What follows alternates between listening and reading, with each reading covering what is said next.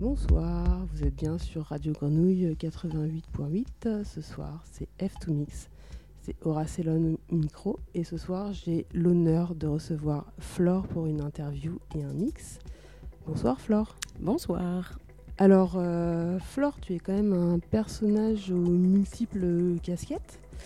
Euh, tu es DJ, productrice, euh, tu es aussi formatrice, aussi la première meuf ambassadrice euh, à Belton de France. C'est pas rien. ça me donne presque envie de te poser une question creux de qu'est-ce que tu ne fais pas en fait. Mais plutôt, je vais te demander de te présenter toi-même. eh bien, écoute, je, je m'appelle Flore, je suis lyonnaise d'origine et je vis toujours à Lyon. Euh, je fais de la musique depuis 25 ans maintenant en tant que DJ. Euh, j'ai commencé à la fin des années 90 et puis, euh, comme tu l'as précisé, en effet, je compose aussi ma musique. J'ai créé il y a 10 ans, parce que l'année prochaine on va fêter 10 ans, un label qui s'appelle Polar.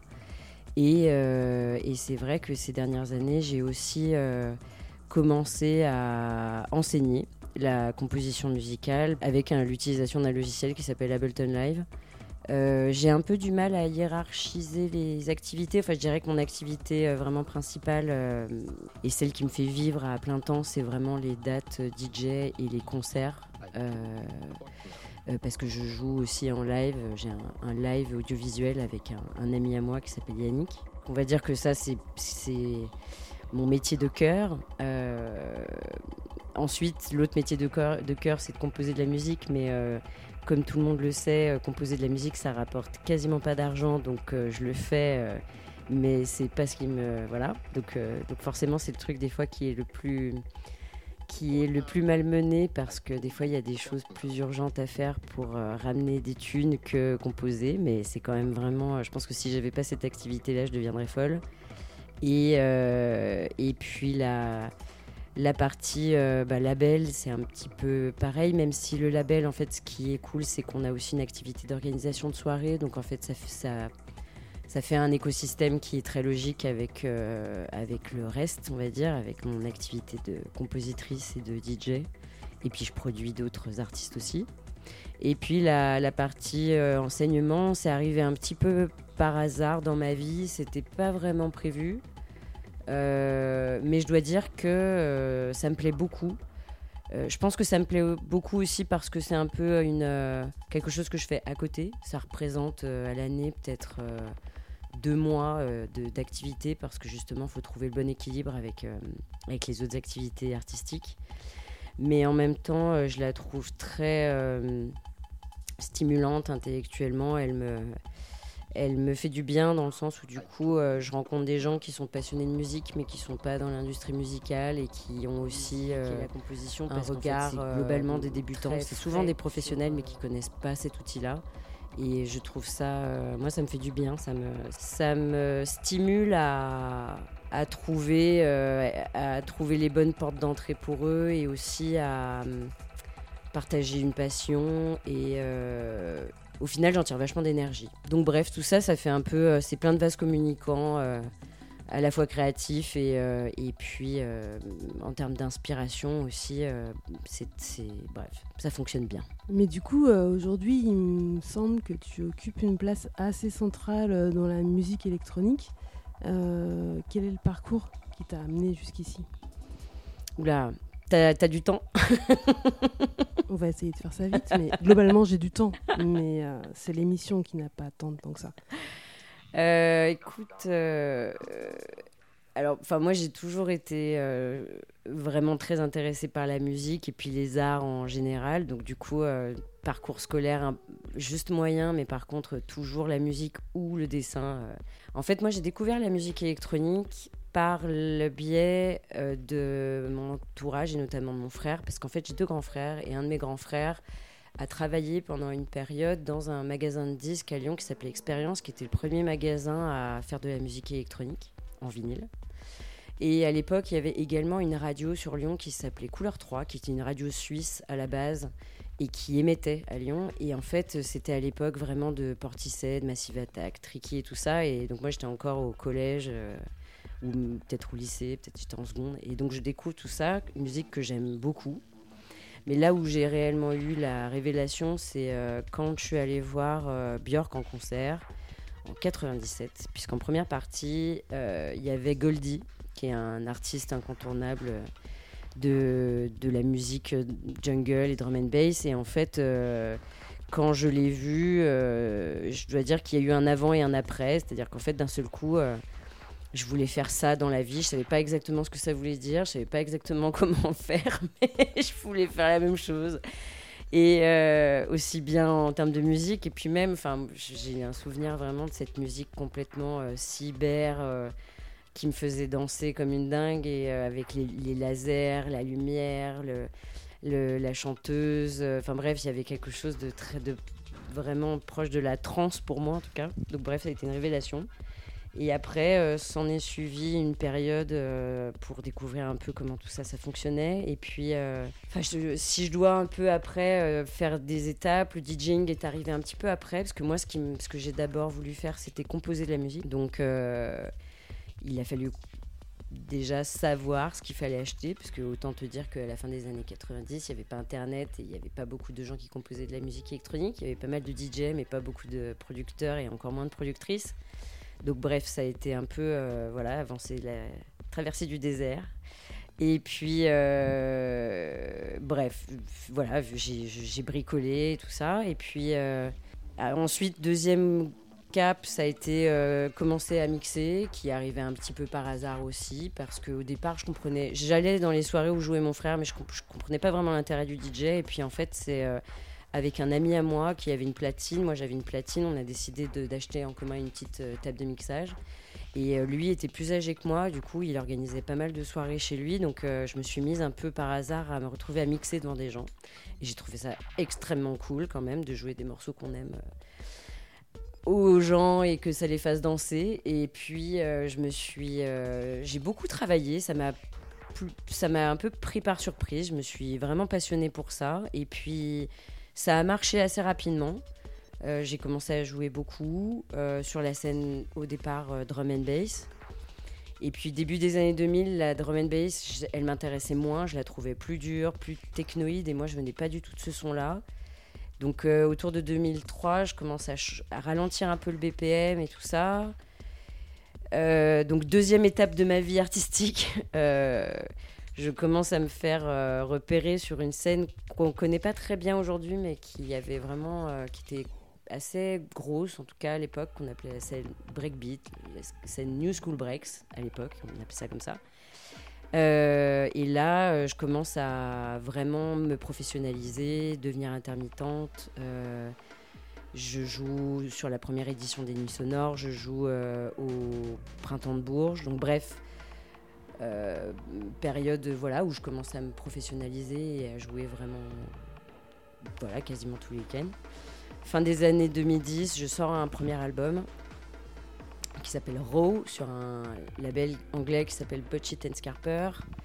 Euh, période vraiment pas évidente parce que euh, ça faisait quelques années que les vinyles se cassaient la gueule que euh, Internet et notamment les plateformes de streaming en fait étaient totalement balbutiantes. Les réseaux sociaux étaient là, mais pas aussi puissants qu'ils le sont aujourd'hui.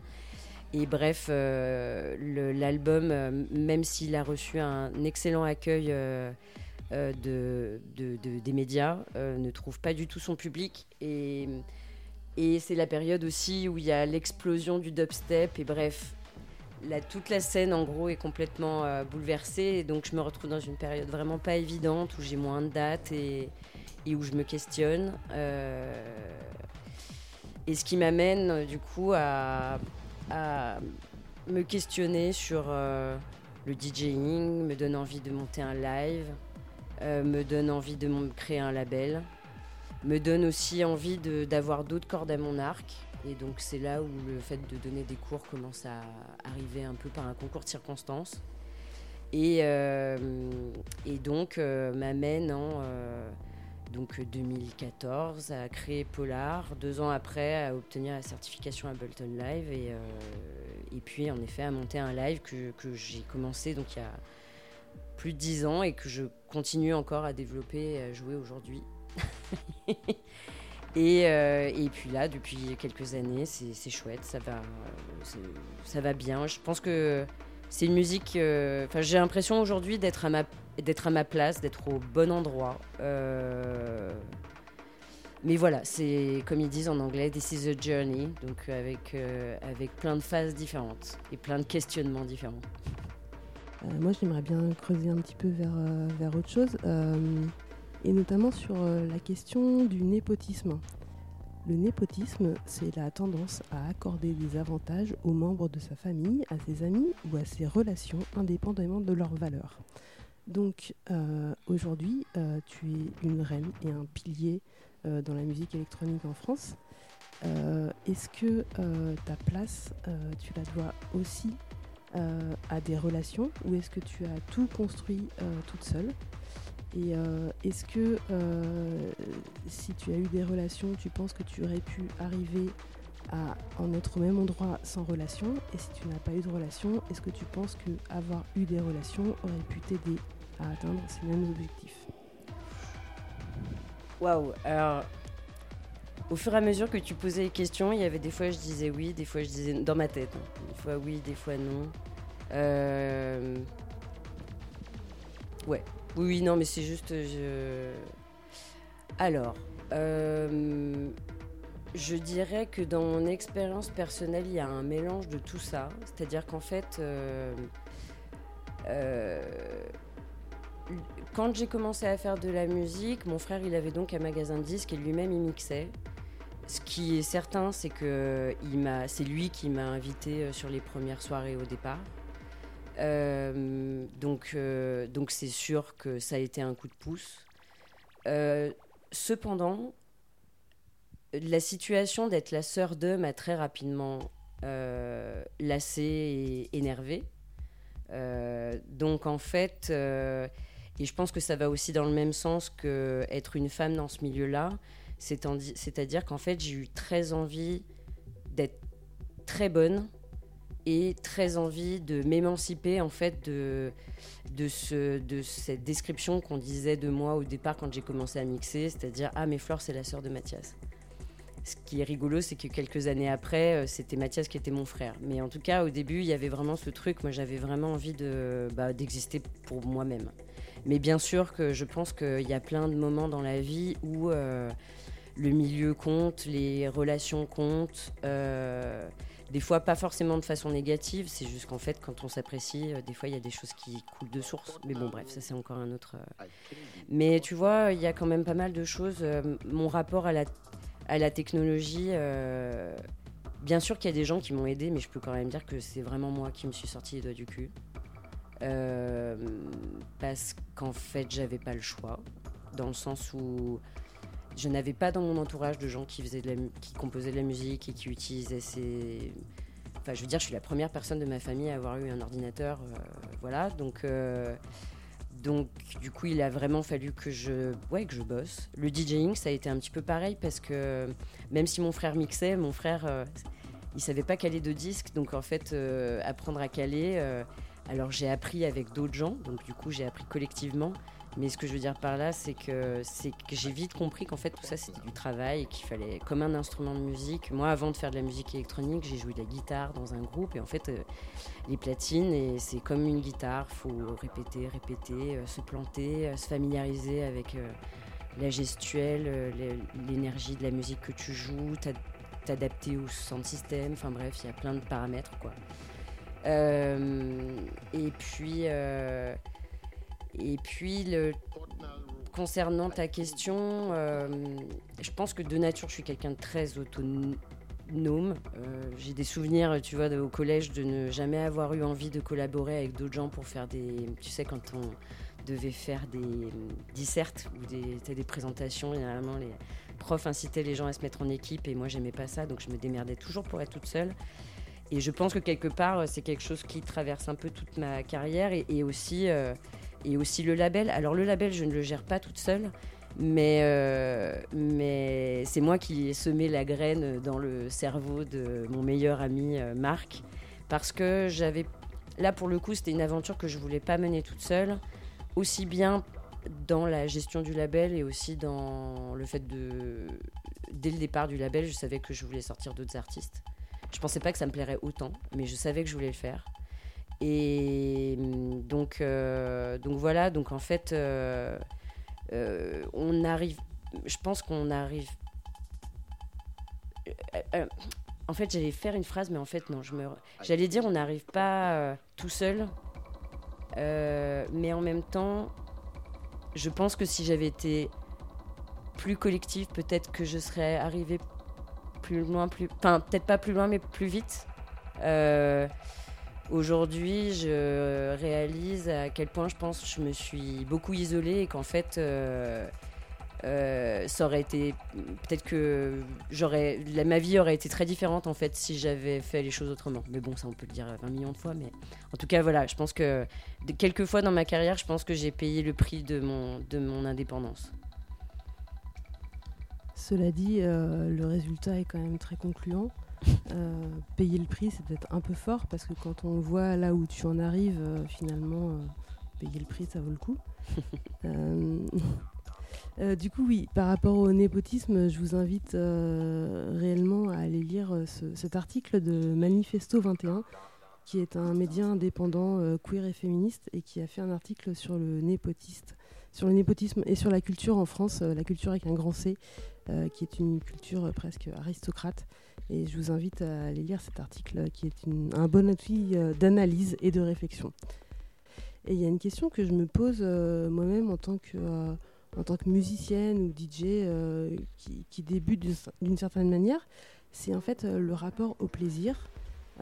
notamment, est-ce qu'il t'arrive encore aujourd'hui de faire de la musique genre gratos pour le fun, soit pour toi-même, soit avec des amis de te dire ok je fais de la musique euh, sans aucune ambition de production ou quoi que ce soit euh, comment se passe la question du plaisir?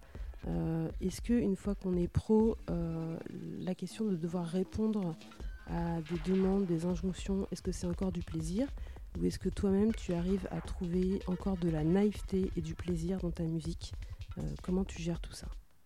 Très bonne question pareil, je pense que c'est un, c'est un peu un mélange de pas mal de trucs. Euh, je pense quelque part d'avoir plusieurs activités, ça, réinjecte beaucoup de, de valeur à ces moments de, où je peux faire de la musique.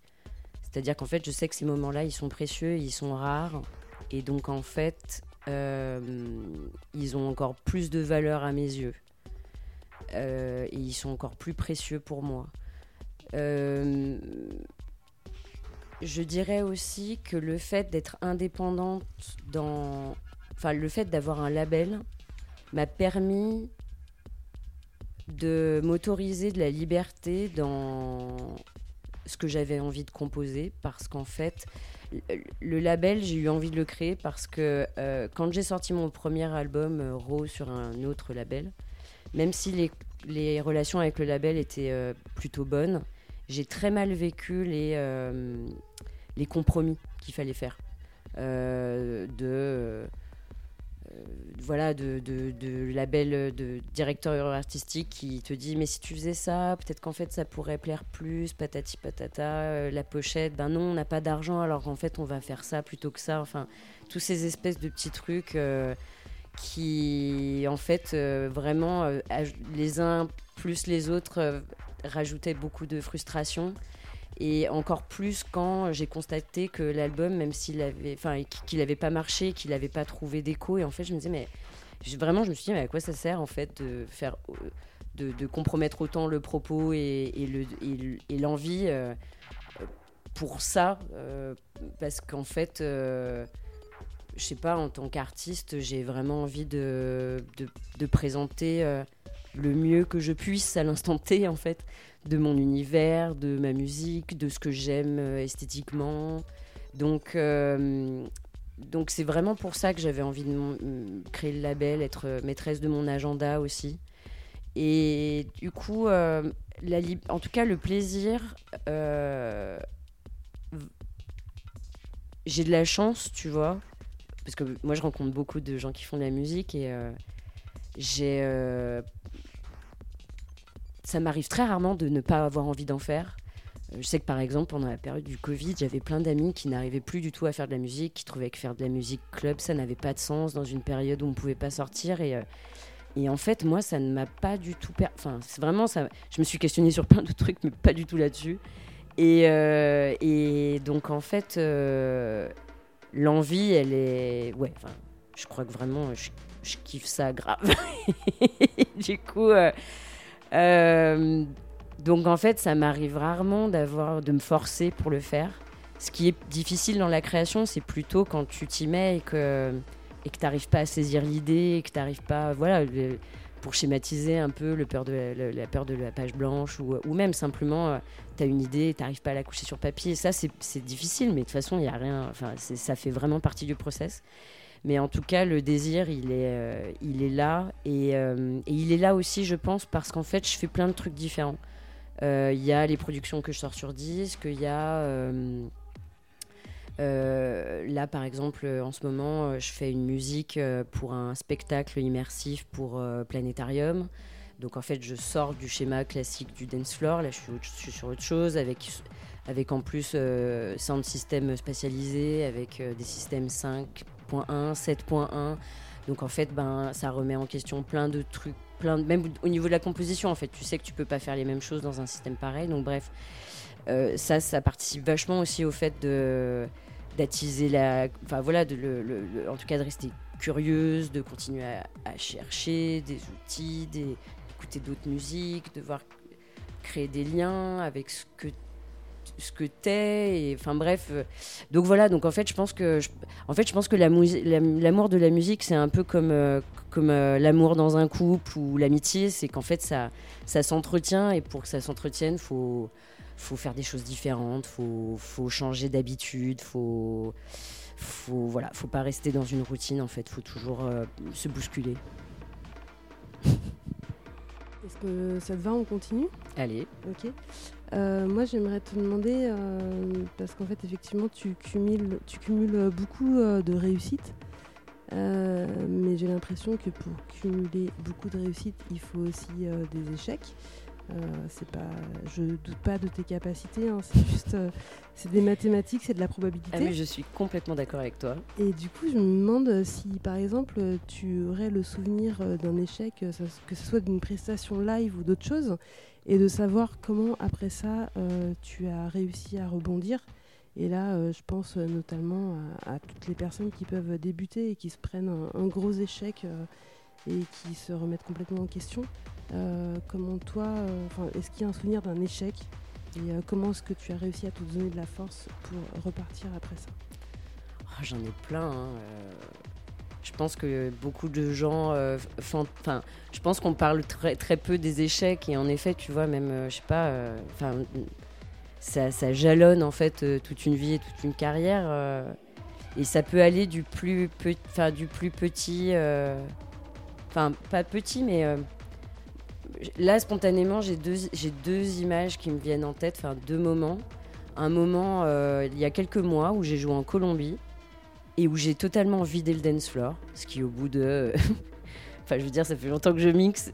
Heureusement, ça m'arrive pas très souvent, mais quand ça t'arrive, même au bout de 25 ans, tu te dis, mais qu'est-ce qui s'est passé? C'était horrible. Et vraiment, euh, je, ça m'a... Euh, la, date, les trois dates qui ont suivi, euh, j'étais terrorisée parce que je me disais, putain, il faut pas que ça se reproduise.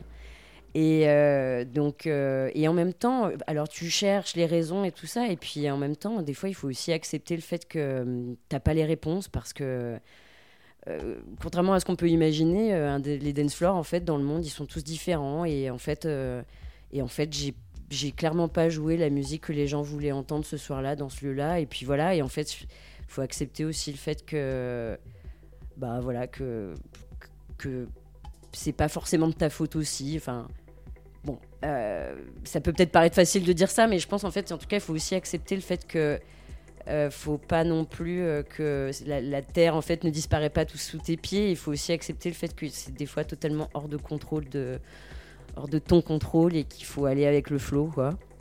Et puis l'autre souvenir que j'ai et, qui mais vraiment qui m'a profondément marqué, c'est justement cette période à la fin des années 2010 où en fait je suis passée quand même d'une période de plusieurs années où j'ai eu beaucoup de dates, j'ai fait plein de super festivals, joué à l'étranger, tout ça, et puis où vraiment en l'espace d'un ou deux ans tout s'est cassé la gueule. Et ce qui m'a. et, d'un seul coup, en fait, tu vois, des gens qui t'ont programmé trois fois, d'un seul coup, ne répondent plus à tes mails. Et, que tu entends, tu vois, des gens qui disent que t'es fini, que de toute façon, c'est nul. Enfin bref, que, voilà quoi. Ben en fait, ça, ça a été extrêmement dur parce que du coup. Euh, moi, je trouvais qu'ils avaient tort. enfin, en tout cas, de, de quel droit déjà tu, tu gens... Enfin, bref, de toute façon, il y a un truc qu'il faut intégrer quand tu montes sur scène et, dès que tu fais quelque chose de public, en fait, euh, les gens te jugent et du coup, euh, des fois, ils, des fois, leurs pensées, leurs mots vont même plus vite. Ils réalisent même pas en fait ce que ça sous-entend de sortir une phrase pareille, quoi. Mais bref, c'était vraiment difficile. Euh, mais ça m'a donné encore plus envie de leur. En fait, je voulais pas leur donner raison. Vraiment pas, parce qu'en fait, moi, je pensais que j'avais encore plein de trucs à dire et qu'en fait, que c'était la vie que je voulais mener et que c'était euh, que certes c'était pas parfait, qu'il y avait encore plein de trucs euh, sur lesquels euh, il y avait des axes d'amélioration, mais en tout cas que j'avais pas fait le tour de la question, en tout cas de moi, dans ce que j'avais envie de composer, de proposer aux gens. Et, et c'est ça qui m'a. Et, du coup, en fait, c'est très rigolo parce qu'en fait, tout ça, tout ce questionnement m'a vraiment amené à, à, tout ce qui a suivi, c'est-à-dire euh, faire une musique qui est encore plus proche de ce que j'avais envie de faire et de moins me, de moins me cantonner à essayer de refaire des recettes euh, en termes de composition, euh, d'essayer de moins coller à des esthétiques hyper précises, de me mettre au live, de, penser plus grand aussi avec, avec de la vidéo, de monter le label, passer à la certification. Tout ça, c'est des trucs qui ont vraiment découlé de, ça, de cet échec-là. Et du coup, euh, alors pour accélérer un petit peu l'interview, parce que je pourrais parler avec toi pendant des heures, mais qu'en fait. Et puis moi en plus, tu, mets, tu mets une pièce, je peux parler très longtemps. Super. mais du coup, en fait, euh, moi, ce que j'ai compris, c'est que globalement, en termes de style, euh, si on devait qualifier les choses d'un point de vue mainstream, tu fais de la basse musique. Mais si toi, tu pouvais qualifier ta musique non pas en termes de style musical, mais en termes d'émotions, euh, quelles émotions euh, tu convoques pour, pour créer ta musique? Est-ce que c'est plutôt dans la joie? Est-ce que c'est plutôt dans le darkness? Quel est ton état d'esprit qui, justement t'inspire au moment où tu crées ta musique? Elle est très changeante et elle est mais elle fonctionne souvent. Euh, en fait, je pense qu'elles sont assez représentatives de certaines périodes de ma vie. Euh, dans le sens où euh, pendant longtemps, ma musique, elle était vachement. Même Rituals, mon dernier album, il y a beaucoup de colère dedans. J'ai sorti beaucoup de morceaux dans lesquels, selon moi, en fait, je sortais beaucoup de colère et beaucoup de. un côté très. brut, brutal presque parfois. Et et ces derniers temps, euh, c'est moins ça. C'est euh, peut-être plus. Euh, en ce moment, en termes d'émotion, c'est plus joyeux, clairement. Mais en fait, je crois que le sujet autour duquel je tourne depuis quelques temps, c'est plutôt. la notion d'héritage musical en fait de ce que tu fais avec ce qui t'a nourri comment tu l'interprètes quand tu, quand tu vieillis, comment tu le revisites, mais qu'en même temps ce soit pas de la nostalgie. Euh, le dernier EP que j'ai sorti, il était là-dessus et en fait, je pense que je suis encore sur ce sujet en ce moment. Je pense qu'en fait, euh, en tant qu'artiste, tu ne fais que tourner autour des premières émotions musicales ou artistiques que tu as eues quand tu étais jeune. Et du coup, euh, moi, je suis pas quelqu'un de nostalgique du tout. Euh, je regarde rarement derrière, enfin derrière moi. Euh, je, je, trouve, je, suis pas du tout du genre à dire ah la musique des années 90 ça a été tellement mieux.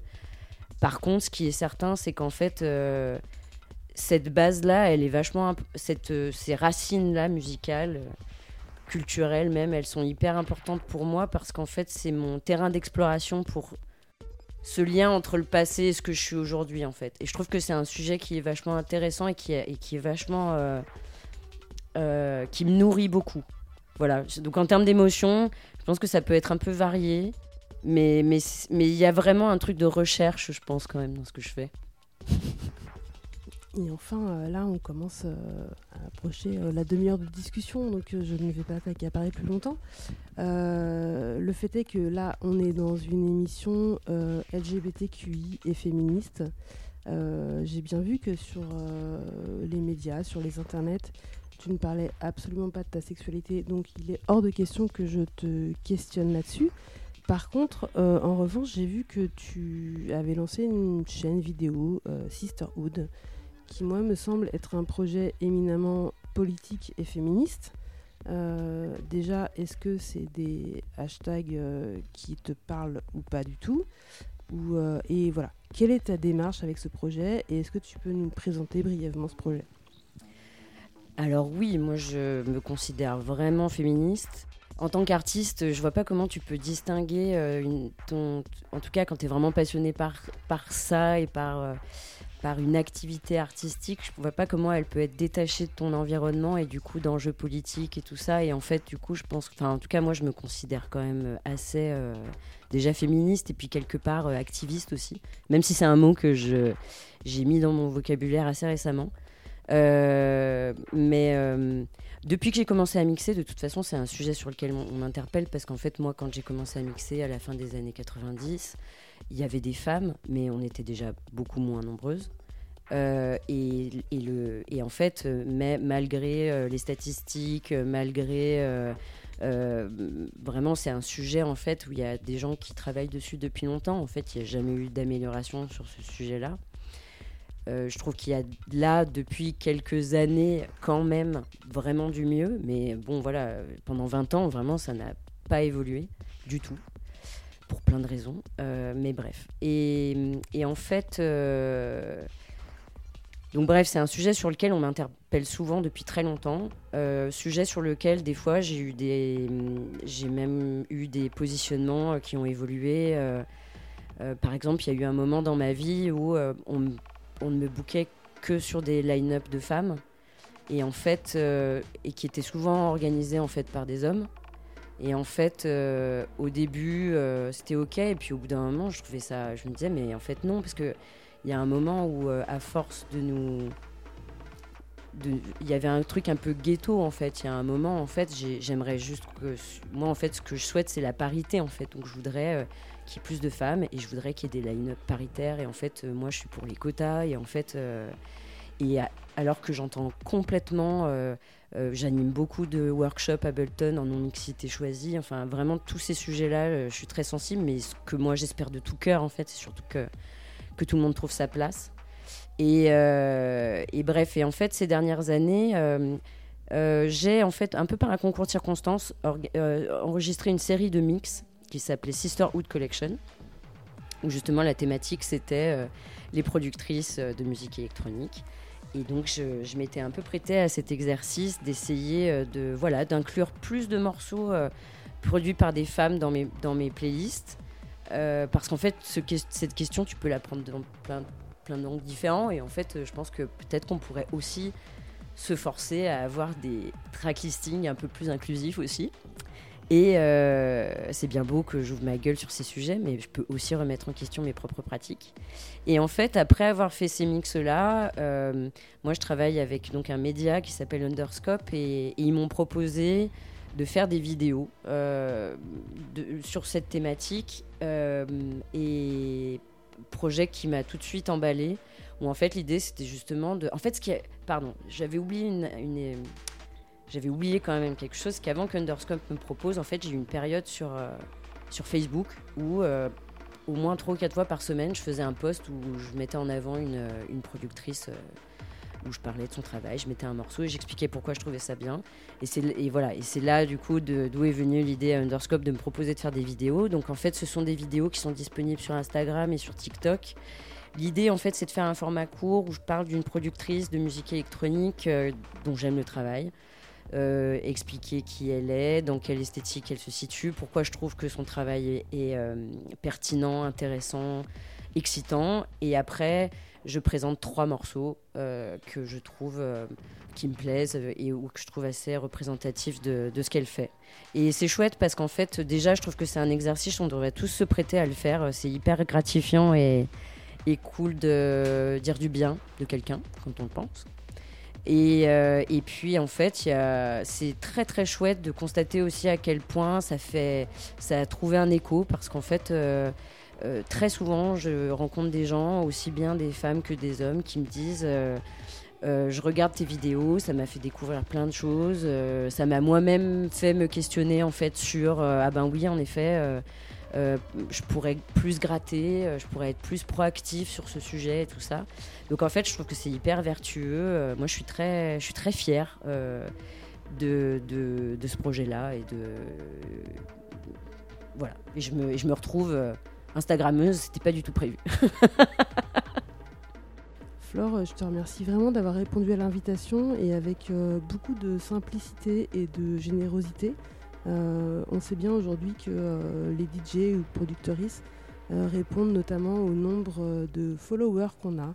nous, dans F2Mix, on n'a pas tant de followers. En fait, on débute et on est, on est semi-amateur et semi-professionnel à notre manière. On fait ça bien, mais voilà. Et pourtant, tu as répondu avec beaucoup de simplicité à notre invitation et merci beaucoup. ça fait de toi une grande personne. Je te remercie. voilà, voilà. On pourrait encore te poser des tonnes de questions. On va s'arrêter là. Bonne soirée. Bonne soirée.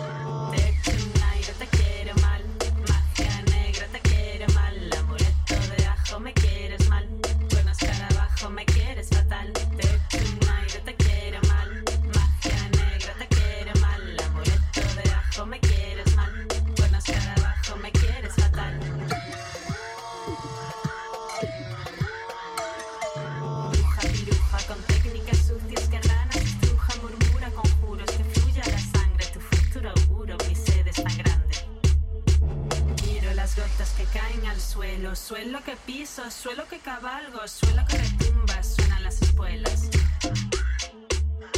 Al hecho, pecho, al acto hecho, ojo por ojo te observo. Sangras, sudas, lloras.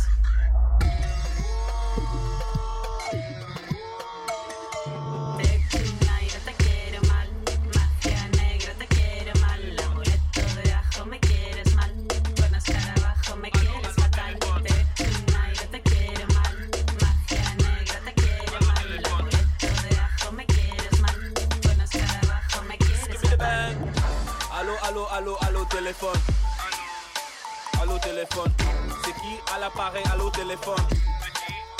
Allô téléphone. Allô allô allô allô téléphone. Allô téléphone. C'est qui à l'appareil? Allô téléphone. Allô allô téléphone. I see this fine girl for the bala bala. She tell me say she want leave bala. I'm with Kinney one, Kinney that's bala bala. No stress, no wahala. Slow down, take your phone now. Give your number, baby, quick, quick. I gotta go now. Gotta drop a 16 and shut a show down. I'm a king in a dish, you can see my throne now. Allô, ouais, tu m'écoutes, ouais, ouais. Tu es où là? Je suis en roue, je suis perdu. Je m'en fous, je suis perdu. Je m'en fous. Allô, ouais, tu m'écoutes, ouais, ouais. Tu es où là? Je suis en roue, je suis perdu. Je m'en fous. Je m'en fous. Plus two, three, four. This number's looking rebo. Wait, pause. Ignore. I'm too cool. I don't need more. Get it? Too cool. I don't need more calls. Wanna FaceTime, she wanna keep it vocal. Or MSN Messenger and keep it old school. I think I know her from school. Wanted the beat like Pro Tools. Allo téléphone, allo téléphone. She know like Afrobeats is only reggaeton. Forget Jennifer, I only want someone. Me no one of dead things calling up my phone. Allo téléphone, allo téléphone. She know like Afrobeats is only reggaeton. Forget Jennifer, only want someone.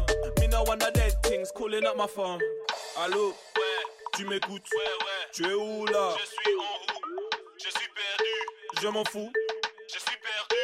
Je m'en fous. Allô, ouais, tu m'écoutes, ouais, ouais. Tu es où là? Je suis en roue, je suis perdu.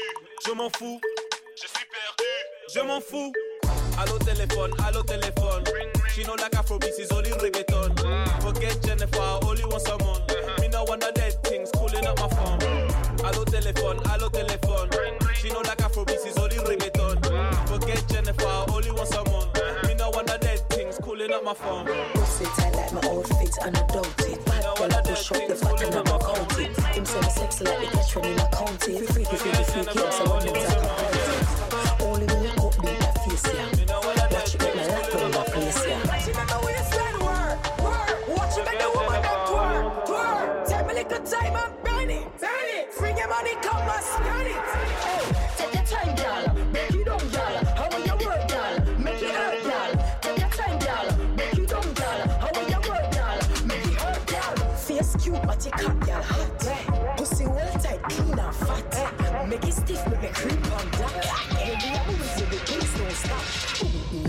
me a boom it. Of course. Boom it, me a boom it, me a boom it.